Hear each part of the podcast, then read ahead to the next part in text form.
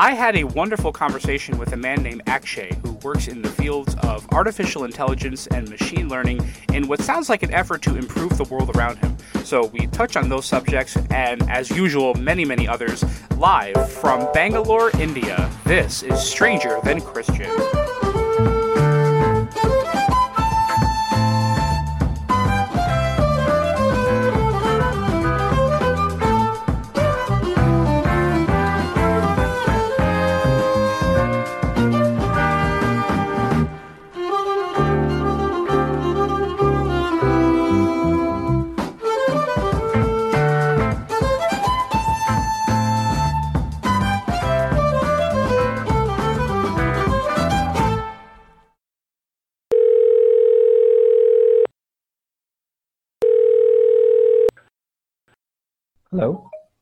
Hi, Akshay?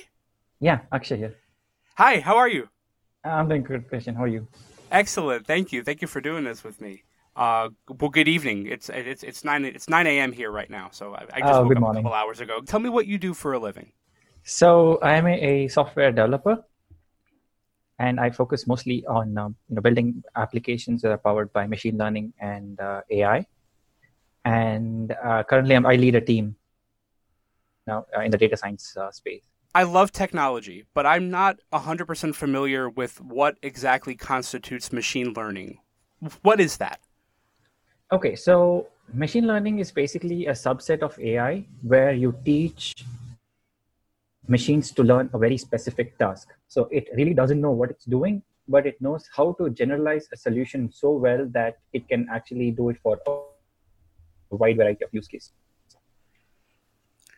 Okay, so so it sounds like applications where there's a set of information and there's something missing from the end of it. Machine learning would be able to generate that that ending.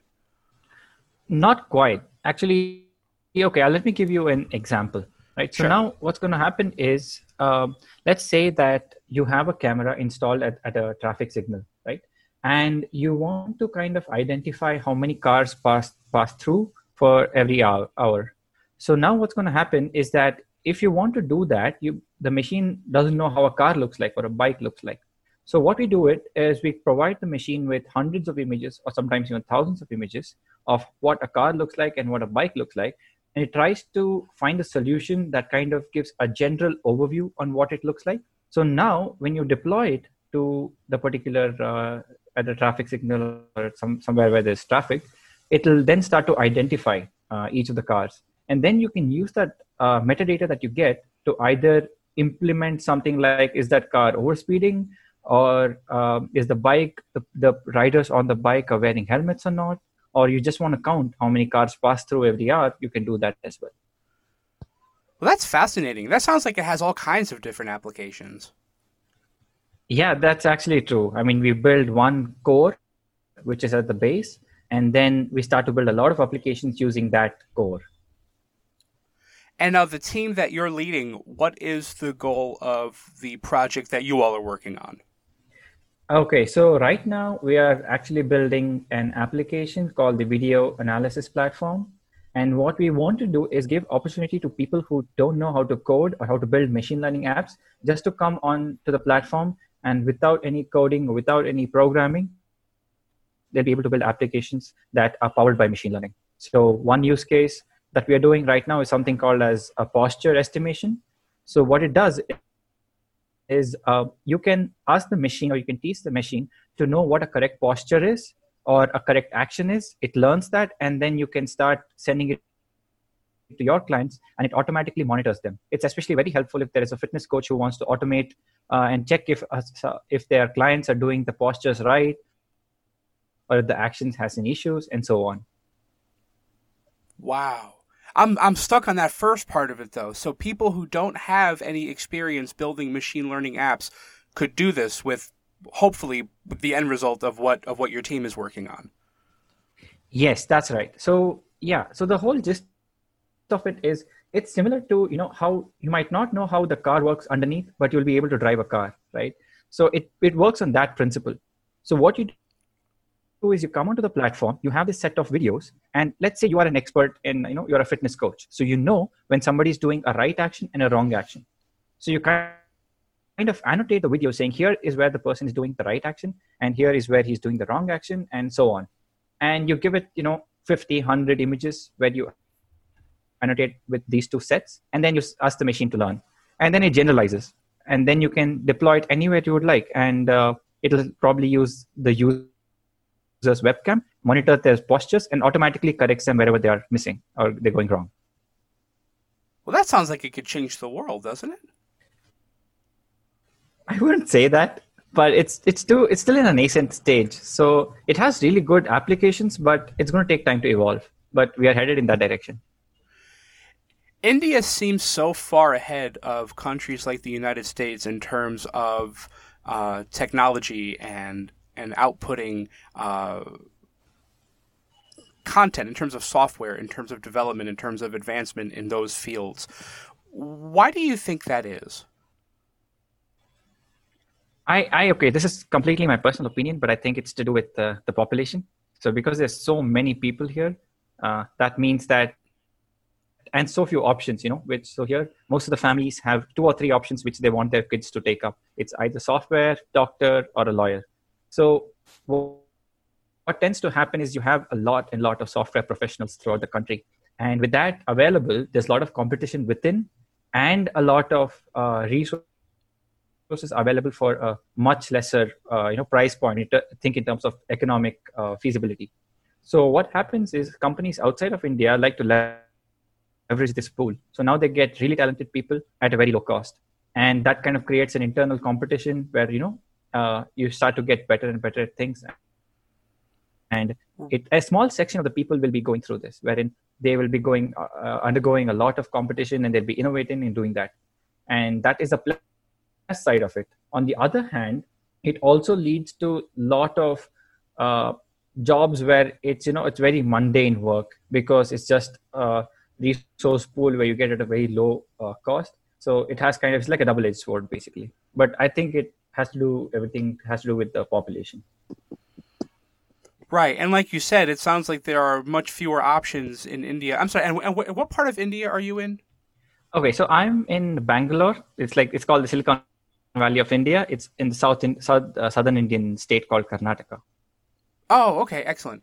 Yeah, it, it sounds like there are so much fewer options in India uh, in terms of career than there are in the in, in a place like the United States, which that's where I am. That's that's all I can speak for. But uh, that's so interesting. Actually, because uh-huh. actually, I, would like to correct. So there's it's not like there's few opportunities. There's actually a lot of opportunities, but it's it's the parents' mentality that they would want their child to go in these very specific things. It's because they think that being in these fields brings some kind of a reputation to the family and so on.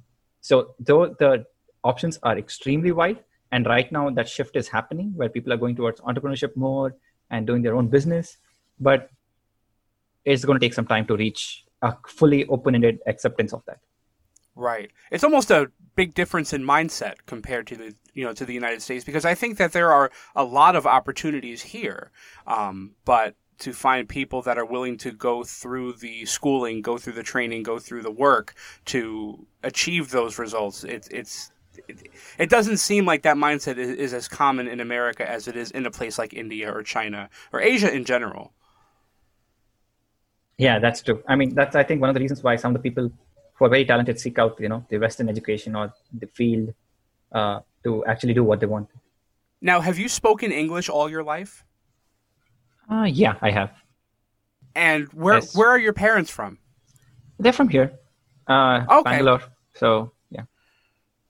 But they taught you English from a young age. It's actually it's yeah. I mean, it's not them. Uh, it's the schooling. So right from the nursery to up and up into graduation it's just it's always in English. Right, and that seems like it might be in line with that what what you mentioned earlier that you know uh, setting you up for success in those fields from a young age. Yeah, that has to do. Yeah, that that's very true. I mean, they gave a lot of preference to schooling to make sure that uh, you know me and my brother both got really good education and things like that. So that did contribute a lot towards uh, you know moving towards something that's nice and something nice to do and um, you know how to you know how to proceed towards success and how to achieve it and so on. Right. And what did you want to be when you were younger? Had you always wanted to work in software or technology? Um not really. i think ever since schooling i did want to be in software because i was fascinated with computers and i always um, sought after the fields that would put me in you know keep me close with the computers and things like that so that way yes but I think uh, uh, much younger, I actually wanted to become an astronaut. Oh, that's a dream, isn't it? I, I, think I feel like every, right. every every child at some point wants to go to space, wants to be an astronaut. Yeah. What was your first computer? It was uh, yeah. My dad had got uh, a Pentium two PC with a CRT monitor. You know, it still had the mm-hmm. floppy drives and the CD drives, just coming. So I remember that very clearly. There was one before that, but it's too foggy the memory. Right, right, right. Yeah, I think that was one of my first. I think my first ever computer was an Apple II, which came out oh. I think like mid '80s. Yeah, my father was a teacher, and there was a school in his area in his district that was closing and for whatever reason they told all the other teachers in the area before we close the building if there's anything in the building you'd like to take home you're free to grab something. And my dad grabbed an apple ii computer and a big box of uh, i forget what the size is but the really big floppy disks. Yeah, um, yeah and, the 12 or the 8 inch one yes yes yes and that was that was my first that was my first computer. I had a lot of fun with that. Oh that's really cool yeah. Oh, it was great to, you know, have a machine that you can just like hit the buttons and, you know, find out what everything does. I feel like that's the best way for a child to learn what a computer does. Just let him press everything. Let, you know, let the kid touch whatever it, whatever there is to touch on the computer and just mm-hmm. figure out what everything does. It, it's a much more, I think, a more tactile experience than, you know, re- reading a book about it and taking a class. And I mean, that's how I learned to use the internet. My, my dad worked later at a, um, at, at sort of an office shop, and it was open 24 hours. And he used to bring me late late at night to just practice using the computer, and that's how I learned most of what I know now. That's that that was the foundation for that for that skill set. Oh, that, that's really nice. Uh, for me, it was you know I had to go through classes because it was such an expensive piece of equipment. They wouldn't let me just you know I tinker around with it. Right, right, right. Yeah, I imagine. Well, I'm sorry. but uh, that's the dream, though, you know. yeah, yeah, absolutely. Um, tell me how quarantine is going in India right now. Okay, so fortunately, my city has been the least hit of all the metropolitans in India, and uh, um, right now it seems to be like okay, the, it's picking up in terms of numbers, and uh, we are just getting out of quarantine. Like we had a total lockdown till until a month ago, and now they're easing it out but with the easing of lockdown also means the number of cases increases and yeah. So we are kind of uh, taking more precautions now and so on. Do you think that your country in general has had an easier time adhering to the rules of quarantine? I think i did i do yeah. Because i thought it would be almost impossible but somehow they brought in quarantine and uh, they got in the measures they got in lockdown and there was very little resistance you know and people did follow it and we went through it for 21 days followed it by another week and now we're slowly easing out of it. Actually there was so much resistance here when quarantine first began. Every state had people that said it was their right to not wear a face mask it was their right to go shopping in the midst of the pandemic and it, it it's made me stay in my house.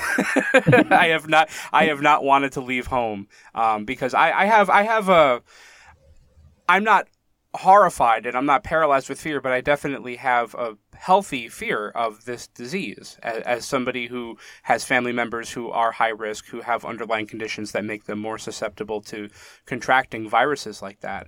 Um, but it, it was just so disheartening to see that. And then in contrast, like you're saying, places like India that have billions of people, you know, like other population is at least, you know, eight eight times the size of, of, of what it is in America. And for them to be able to adhere to those rules was was in a way inspiring to me. Yeah, I mean, we couldn't believe it ourselves. You know, before the lockdown was enforced, we were like, "No way, that's going to happen. It's a democracy. We have a billion people. How can they enforce that?" But but it went in, and I wouldn't say that there was no resistance at all, but it was it was there, but it was very less. You know, it was much much lesser than what we expected would have been there. And uh, another thing was, I think, as a nation, most of them are in fear. You know, it's it, we are not a place where what I've seen, at least at least to the news, is uh, there's a lot of things in the U.S. which uh, kind of brings out, you know, the, the, freedom of speech and and the right to do what they want and those kinds of things. But um, being a developing nations, the priorities here have been completely different. It's more on survival for most of the population because we have a huge number who don't stay in um, cities and all those things, right? So, uh, because of which the priorities were different. So, I think that the fear was more here, which is why it might not have affected uh, as much in terms of resistance. Is that's what I feel. Yeah, I think there's a definite sense of entitlement in America, and I think that that's brought about by the promise of free speech, by the promise of the freedom to assemble, which are great. It's great that we have those, and it's great that people can can can let their opinions be known. But I think that when it comes to the protection of the people that you don't necessarily take into account, it, it, it, it becomes it becomes a slippery slope um, because for all the people that are protesting and demanding that the stores reopen, I mean, there are dozens, if not hundreds, of people that now have to go back into public in order for those stores to be open. So, in that way, a lot of the protests here are very short-sighted. You know, it, it's great that you want to go out and go shopping and, and, and, and get back to normal, but there's a whole other subset of people that uh, will also have to put themselves at risk so that you can shop and eat in public and things. So it's it's it's really frustrating. I got to be honest with you. Also, you know, I, I feel like India, uh, from what I've seen, is much more. Uh, how do I say this? They're enforcing it in a much stricter way than they are in America. Um, I've I've seen videos of, of Indian police, you know, beating strangers back into their house if they're if they're violating curfew or violating the uh, or the uh, the uh, oh yeah the quarantine, so, right? Yeah, that, that's actually a funny story because you know these things have happened even in my city, but then it was not. When you say strict, yes, it was strict, but you know we also used to venture out, right? But then it was for buying uh, the essentials, buying groceries. So if you had a reason, the police wouldn't say anything. You just said, "Yeah, I'm going to get my groceries." They would let you pass. But uh, most of the videos that you see, they are the people who are like, "I just felt like going out," and that's what the response to the police was when they asked why they're out. And uh, turns out they just resorted to beating them with sticks, so you know, get them back home. Right, right, right, right, right. But yeah, it, there is some amount of strictness, and I think uh, yeah, we haven't seen anything like that before, but uh, it was strictly implemented. Now, do you know anybody who has been affected by the coronavirus? No, not personally. I knew Good. somebody who was quarantined, but they're not affected by it. Good. Yeah, I don't. I don't think I do either. I, I talked to uh, somebody for this podcast uh, a few weeks ago who apparently contracted it and didn't mm-hmm. know he had it. He had a wife and a and a baby daughter, and and they hadn't contracted it either. He didn't find out until much later when he got tested that he had already contracted coronavirus and gotten over it. Oh, is it okay? Uh, because yeah, I've I've, got, I've heard a lot of this news when people just get it, but they'd have the, no symptoms at all, and you know they don't even know that they had it. Yeah, that's what they say, and they say that it specifically is most dangerous to the very elderly and the very young, um, and that people with strong immune systems, uh, you know, have a better chance of getting over it. Obviously, but yeah, apparently a lot of people have already had it, and uh, you know they didn't know it; they just thought it was a bad cold. I know that there was a period back in about beginning of February where I felt sick and I felt sicker than I had ever felt in a really long time. That lasted for about three days. I don't know that that was it. I was tested and they said that I didn't have it, but um, scary how it can just make itself apparent like that. Yeah, that's true. I mean, uh, us at home, like we are young, so I'm I'm okay with it. But like you said, there are people who are at risk of you know contacting it and it becoming making them really sick. So that's the whole reason why we are taking as much precautions as we can. It is frustrating, but then you have to do it. Yeah, the end result is worth it, I think. Exactly. Yep. Yeah. So, and I've been asking this of every guest that I have on this show. Um, the participation in this podcast on your part was a choice. I put out a form on Reddit. I said, if anybody wants to talk to me for a little while, if I don't know you, I'd love to talk to you. Just fill this out and we'll be in touch. What made you want to participate in this project? I think, you know, especially on Reddit, when I've seen the, all these things, uh, it's mostly to do with how to set up the next biggest podcast ever, or you know, they want to start, the goal is somewhere something you know that's uh, something that's different, something that's uh, it didn't catch my eye, but here there is somebody who was very willing to talk to you know a, a everyday person and then uh, talk to them and you know having a be in a podcast and and I really like that part. So I'm like, okay, cool. Like I think, I think I might have a chance to be in a podcast. So that really uh, made me feel like okay, probably I should go and fill out the form and see what happens. Well, I, I am very grateful that you did. Thank you. Um, yeah, I I'm a people person, and this quarantine has really put me in fear of losing that ability to engage with people. I, I, I work at a hotel typically, and I, am home from work now because there, there's there's just no work to do. Mm-hmm. Um, so this helps me get back into the swing of, uh, you know, engaging with people because that was my favorite part of what I did for a living was I, I got to meet people from really all over the world. I, I um, I was I am the assistant manager of a hotel in a place called Lancaster, Pennsylvania, and it's a big tourist attraction because they have a lot of shops and and the Amish, which is a uh, sort of like a how how would I describe it? The Amish is more of a religious sect, and mm-hmm. they are very. I'm not sure if you're how familiar you are with the Amish. I've heard of that. I don't know. I know that there's something to do with religion, but I don't know what exactly or who exactly they are. Right. Their big claim to fame is that they don't use electricity and that they don't use modern conveniences, and their lives are propelled oh. by sort of archaic technology. Um, so the traffic in Lancaster, you'll see cars, but you'll also see a lane for horse and buggies. Um, and it's it's people really come from all over the world to see that way of life. Me living here, I've lived here for five years. I don't really see the big deal about it anymore, but people love it. And uh, yeah, so I, I, work at a hotel in this area. Um, I meet all kinds of people, but I've been missing that lately. So that's part of why I started this project. Oh, that's that's really nice. It's, it's damn interesting.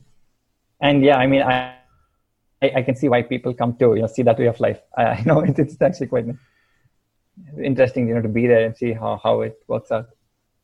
Right. Oh, yeah. People are so curious about it. And the Amish, for the most part, are very friendly as well. You can walk up to them and ask them a question and ask them, you know, why they dress the way they do or how they get by without electric light, how they get by without the internet, how they get by without telephones. Mm-hmm. And uh, they're very forthcoming in answering those questions from tourists, which is uh, probably part of the draw of tourism to that area as well, that you're not only able to experience their way of life, but you can ask anything that you want to ask.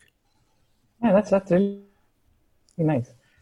And that's really part of why this is so much fun for me too, because I, I, I get to talk to people from all over the world. I mean, India seems so far away f- from me, which it is. It's thousands of miles away, but to be able to talk to you is is is incredible.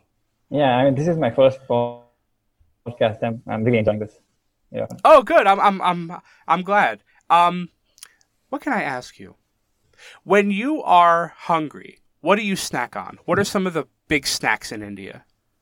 Um, okay, it depends actually, because we have a lot of uh, you see it was it's a part of homemade snacks, but it's not really anymore. The industry set up for it, but there are all these kinds of uh, chips and crackers kind of items that they uh, prepare with all sorts of things. So that must be number one, and then closely followed with chocolates. What do they prepare the crackers and stuff with? Uh, um, it's uh, some of them are uh, various grains. They use that. That's number one, and then potato. That's uh, the second variety. You get a lot of potato chips, and there's bitter gourd and sweet potato. Yeah, I think that's pretty much the top few. Well, that sounds like what we have here. It's mostly potato chips. Pretzels are are, are, are a big deal here. Um, yeah, corn chips and things like that. So it sounds like mostly the same the same type of snacks. Yeah, yeah, very, yeah, but they have these Indian spices mixed in it, and you know we call it the masala. So it, it's it's loaded with that. Oh, I love I love Indian food. We have an Indian restaurant down the street from us here, uh-huh. and I I absolutely love Indian food. Oh, really? Uh, chicken tikka masala is like one of my favorite dishes. Yes. Oh, mine absolutely. too. Yes, definitely. How spicy do you like? I I actually uh I I can't tolerate much spice. So you know, uh, I so mine is actually less on the spice scale. But when it comes to non-vegetarian food, I can I can actually tolerate much more spice than with the vegetarian food. I, I Are you vegetarian? No, I'm not. Oh, okay. I somehow I, I had this idea that a lot of the population of India was vegetarian. Is that true? I don't think so. There is a good mix of both. But vegetarianism is something that you'll find across India and extremely often. Right, right, right. Yeah, I think I, if, if I'm not mistaken, I think they have one of the highest sort of percentage of the population uh, being vegetarian. Oh yes, that that would be definitely true. Yeah, I tried it. My wife and I tried being vegan for about six months, mm-hmm. and uh, it, we saw the benefit. And I don't know why we fell out of it, but it was uh, it was definitely a lifestyle change. And once you become vegan, you realize just how many how many things in your daily life are made with animal products, and it's uh, it's it's definitely very eye opening. Yeah, I mean we don't have that problem here because um, I felt that okay here because vegetarian vegetarianism is so, such a big thing, uh, so it's extremely easy. You get really tasty food, uh, veg food, so you sometimes you don't crave for non-veg as much. Are you working from home right now? Yeah, it's been three months. And when you don't work from home, are you usually in an office? Are you usually working from a from a different building other than your home? Yeah, yeah, we are. So basically, I work for a company, and uh, we usually use the. I mean, uh, the company has rented an office space, so we all uh, meet up there, and that's where we work usually. I would like to know about the people you work with. What's your team like? So yeah, I actually work with a diverse team. They come from uh, being the Silicon Valley of India, like I said. So because it's going to be the IT, it's the IT hub of India. So people come from all over the country. Uh, so because the job opportunities here are very high. So uh, my team, there's one person from uh, a different state, and uh, two others. Okay, actually, two people are from different state, and two others are from the state where I'm from.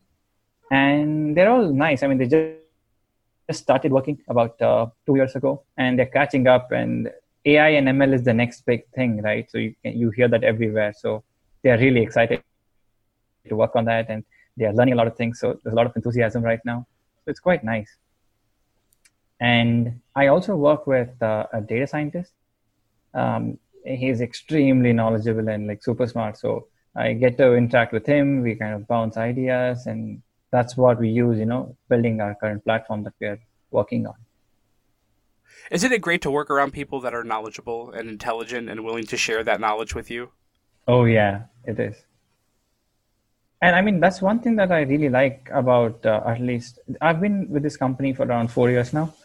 And uh, that's one thing I like. You know, it doesn't matter, you know, how much of experience you have, because that's a very bad thing that I've seen across the IT industry here in India. And that is, okay, more the number of years you have on your board, you're supposed to be that much smarter, which is not the case. So uh, what I found here is people who are much younger, but you know they recognize the smartness and they treat it as equal, and it, it shows in the results. You know, everybody's happy. We're able to build nice and cool things, and yeah, I like it that way. Right. Now, one of the concerns regarding AI and machine learning in America, especially in the context of the protests that are going on, you know, against police brutality and the abuse of power by you know by police. There have been a lot of cases where the camera systems in different cities are employing facial recognition and recognizing individuals who participate in protests and those people then sort of receiving retaliatory act, retaliatory actions because they were seen by a city camera in public protesting. Do you think that there is something to the fear of artificial intelligence and machine learning taking such a prominent place in our lives? I think there is. there's no doubt about that. I won't deny saying that you know it's it's all nice and good and all of that, but I I also believe it's not to the extent that people believe it's going to destroy stuff or you know it's going to bring about such change that's going to be leading to either uh, loss of freedom or uh, the loss of the ability to you know um, think on your own and you'll be constantly surveilled so i think even without ai that can still be implemented and i i do agree that AI has its downsides, but it, it, I think the the good that it can do outweighs the downside it has. So that is why I feel that um, we should push forward in this direction. And let's say, I mean, the most the worst case scenario is AI taking over or something. And though that's theoretically possible, I think it's so far away that we should not be concerning ourselves with that as of now, because it has a lot of good to offer and to help us with in that, that regard. I agree with you. I agree with you 100%. And my personal opinion, you know, my wife and I talk about this all the time because my wife, to a certain degree, has a fear of new technology and has mm-hmm. a fear of artificial intelligence. Um, and that is partly based on her personal beliefs and partly based on the religion that she grew up in.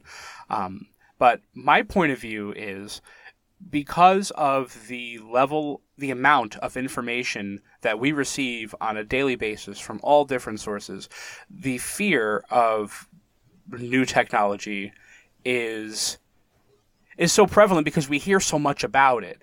We you know we those voices that broadcast that fear are as loud as the voices that are promoting it for you know for positive reasons. So I think that we're just really more aware as a culture of the fear associated with new technology. I think that any bit of technology that's come out, you know, in the past in the past 100 years, I'm sure people were afraid of the telephone when the telephone first, you know, was first invented. People were afraid of the radio, were afraid of television, microwaves. So, I think that the fear of new tech is nothing new, um, but we're just much more uh, aware of it because it's just broadcast so loudly. Yeah, I agree that, that's that's very true. And you know, fear sells, right? So they can sell fear much easier than selling hope. So I think that's why they do that. Because there's so many things that I see on a daily basis about how AI did this, AI did that, and it's actually extremely biased towards making it look like something to be feared where it isn't. And that's I think one of the reasons why you know people still are wary of the technology that's coming up but uh, I, I, don't think so much of effort is put into finding out if it can actually help them which i'm sure if they do they're going to find a lot of applications that's going to directly impact their life Right. And that's a great point as well. There's definitely more money in fear than there is in hope. You can make people scared and force them to spend money to avoid that feeling of being scared. So I think that the financial aspect of it is definitely uh, is definitely a big deal. Do you think that do you think that the proliferation of alarmist news about artificial intelligence creates a struggle in your field? Do you think that that's an obstacle that you have had to that your industry really. has had to work through? Okay. No, I I, I don't think so because uh, at least we are a business who works like it's a B two B, right? So it's a business to business. So uh, because of that, most of the businesses at this point in time they do not know if they want AI or not. So what they're really trying to do is to kind of present their problems and come into companies like us to see if we can solve that using AI or machine learning to be more specific. Um, so I feel that we, at least we as a company, haven't faced this kind of an issue at the moment. But I, I recently read the news that uh, face recognition technologies a bit, are, you know, people are defunding it, and I think that is the right step because I work with facial recognition sometimes, and it's so easy to set up one. You know, a couple of hours, and a camera can be up and running, tracking people. And even if it doesn't know who it is, it can individually profile them because you know your face is like a fingerprint, so I can identify you uniquely by your face. So you can just set up a system in a matter of hours, and you can deploy it. It's that quick, and it's become that easy. So I can see why those kind of steps, like defunding such programs, uh, is a good step. But in general, machine learning has a lot more things to offer, which people are using it in their everyday lives and they don't know about it. So from that perspective, and there's a lot of things which people aren't aware of, but are welcoming indirectly. So that make sure that we don't have as much resistance when we're building you know applications powered by this technology. Absolutely. My prediction is that in the near future artificial intelligence and machine learning will be part of our lives. But you know i, I compare it to the internet. When the internet first became a reality, there were, of course, concerns that it could be used for evil. It could be used to uh, to spread pornography. It could be used to buy drugs, to meet people and kill them, and all the all the terrible things that we heard about the internet. You know, never meet a stranger on the internet. Never, you know. Um, but sooner or later, the good outshadowed, you know, overshadowed the bad. That there are so many positive applications that the internet could, uh, you know, bring to reality that. Uh, it, it just it just became a part of our lives, and I think that artificial intelligence is going to be viewed the same way. Yeah, I think so too. It just needs some time because, um, and AI has always been there. It's just that the technologies have been aligned. You know, the infrastructure have been aligned to make it propagate to at least the level in which it is uh, there right now. So it's going to take some more time, but we're going to. And actually, AI has already been implemented, and everybody who has a smartphone is using it uh, as of today, right? And they don't even know it. So it's just a matter of time that it gets integrated even more, and people actually see why it's it's good. Yes, and that's another sort of issue that I have with the part of society that criticizes technology. Um, there's a definite hypocrisy because you know, in America, there's this uh, there's this habit of canceling people who say things we don't agree with. If uh, if somebody who's in charge of a business uh, broadcasts a, an opinion that you know is is controversial or is negative, we will stop buying their product. We will make sure that they don't have a job anymore. We will, you know, and so on. But my opinion has always been if we eliminate the pro- all of the products in our lives that are manufactured or conceived or promoted by people who we don't agree with, people whose political views we don't agree with, there's a lot of stuff that's going to be missing from our lives. All of our cars go away, all of our phones go away, all of our computers go away. So the inconsistency in that view is is is is a definite annoyance for me. Oh, that's true, and that's applicable here too. You know, and with more people, there those kind of things get amplified even more. And I think recently, did you read the news about uh, the TikTok app?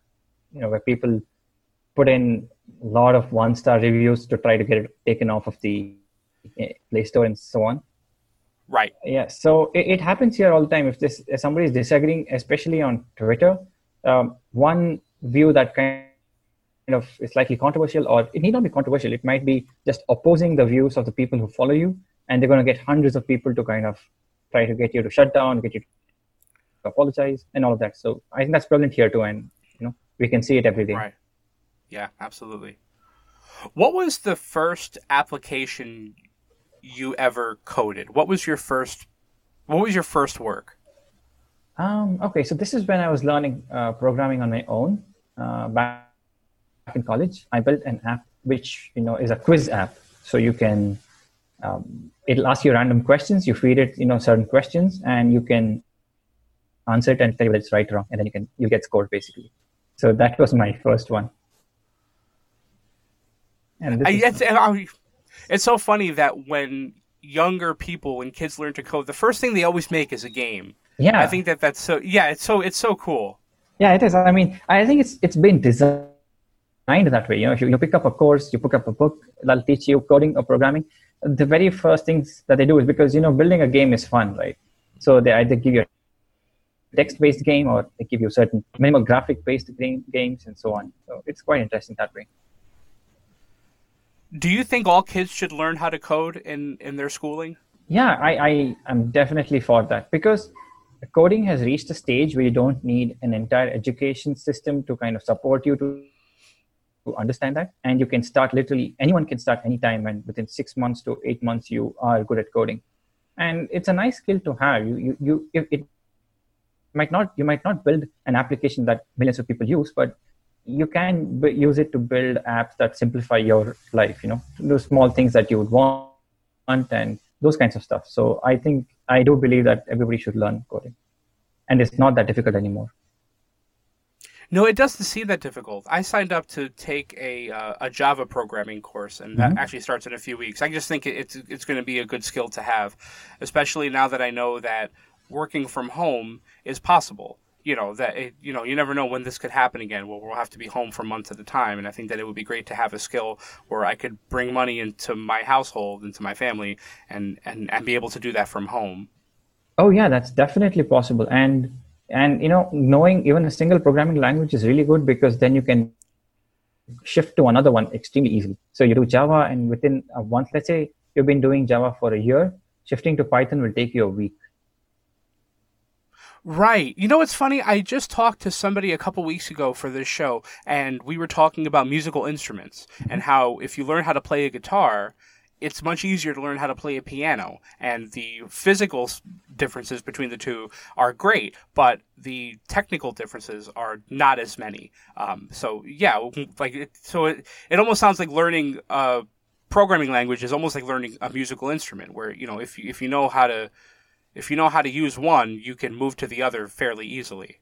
Yeah, I mean, yeah, that is an interesting analogy. I I hadn't uh, realized that. I mean, I play guitar, but then I I was I've been only playing that.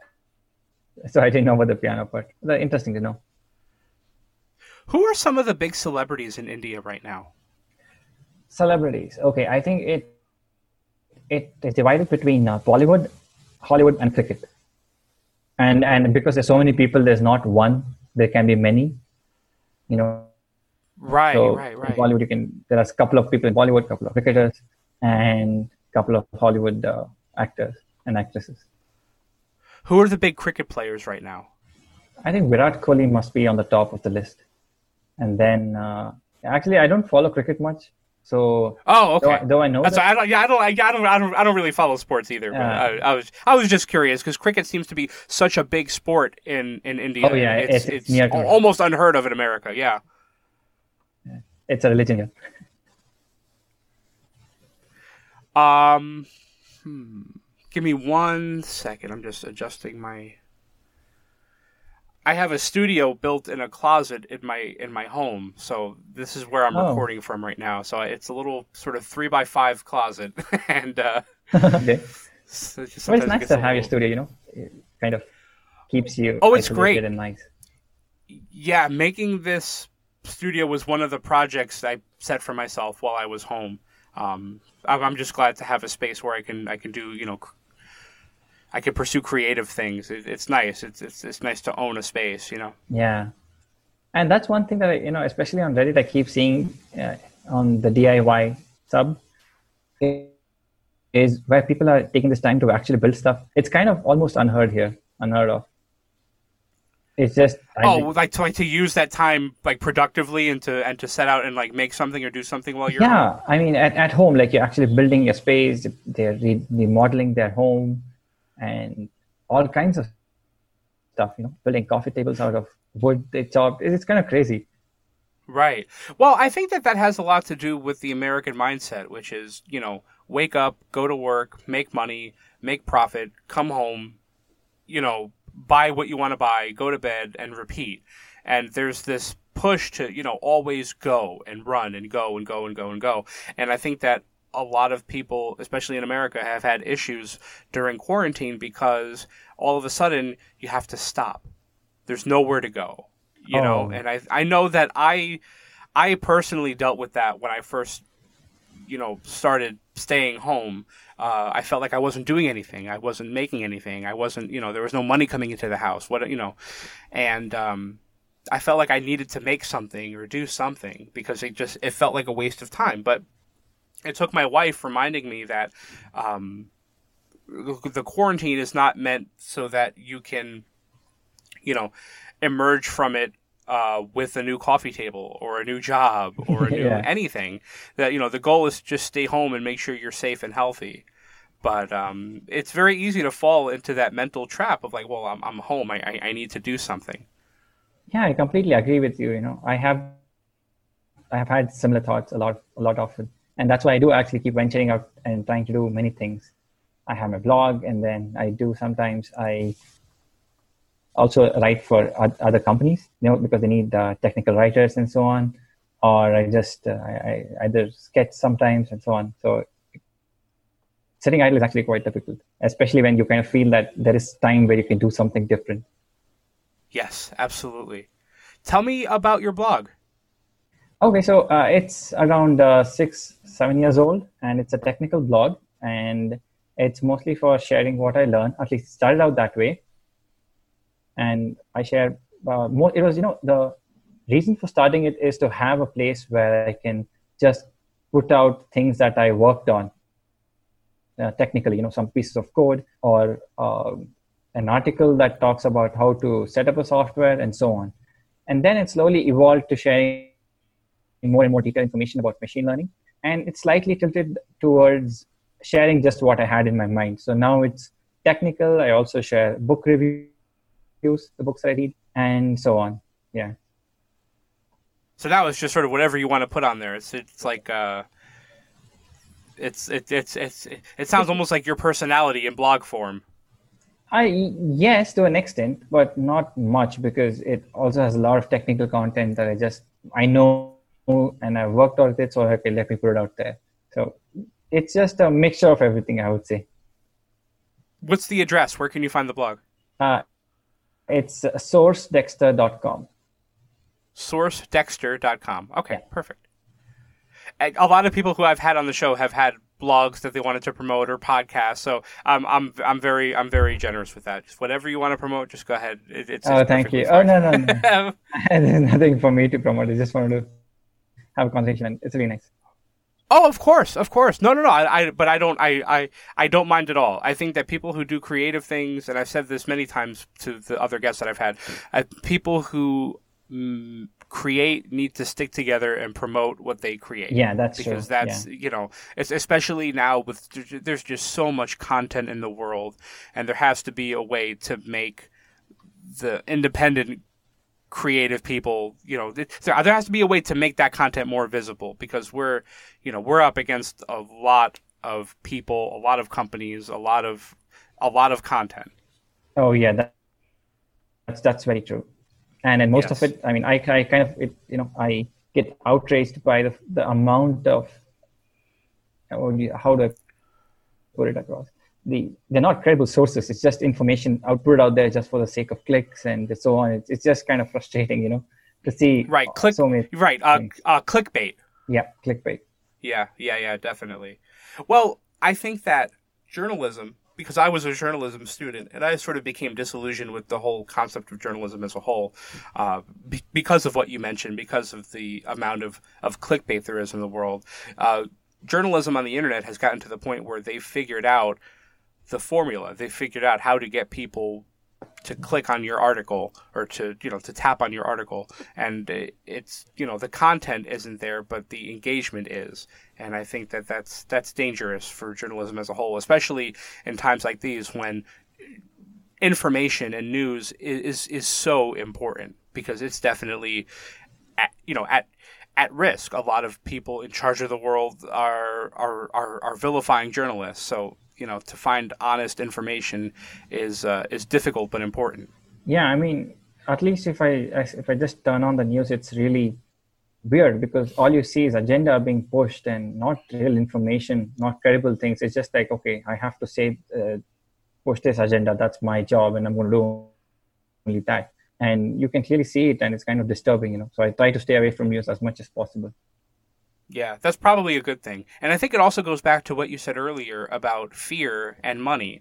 At the end of the day, television news is is a television show just like anything else. So they need their ratings and they need their, you know, their uh, their data and they need people to watch what they're doing. So they instill fear in the people that are watching and then they, you know, broadcast commercials where they say buy this and do this and go here and use this and and and that cycle just repeats itself. So yeah, television news has huge roots in fear and and capitalism and you know s- spending money.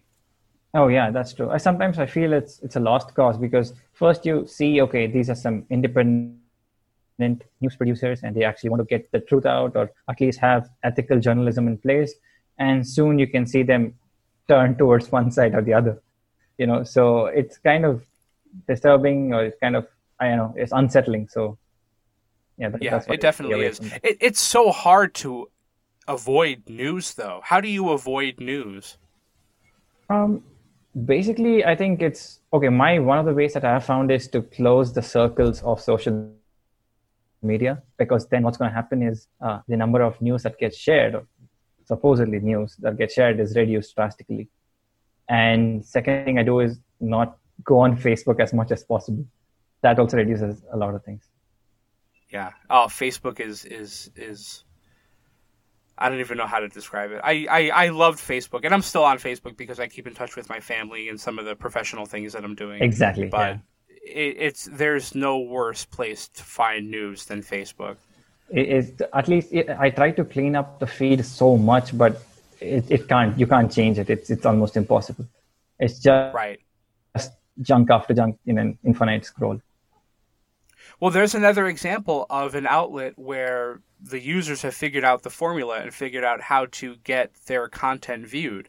I mean, you can you can create a news story and have a hundred people share it, and the fact that a hundred people shared it make now makes that a credible source, makes it a credible piece of information. Oh yeah, yeah. Buying likes. It's called a click farm, right? So you can buy likes, you can buy comments, you can do all sorts of things. I actually have yeah. a Facebook page which has around 20,000 people. Again, this was part of the, uh, you know, I created this page for my blog. And out of the 20,000 people, I won't be surprised if 18,000 are fake.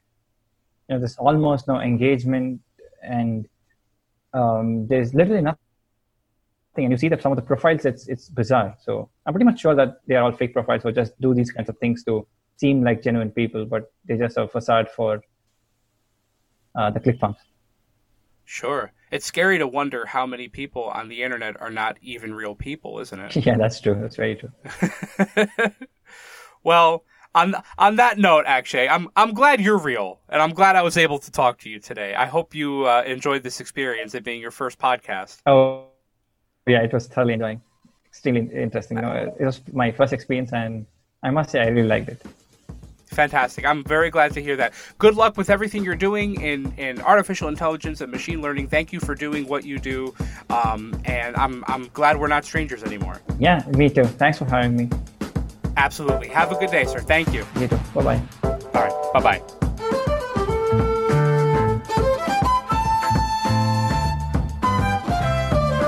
Stranger Than Christian was produced, recorded, and edited by me, Christian Carrion, here in beautiful downtown Lancaster City, Pennsylvania. For more information on the show, to listen to past episodes, or to send me an email, visit strangerthanchristian.com.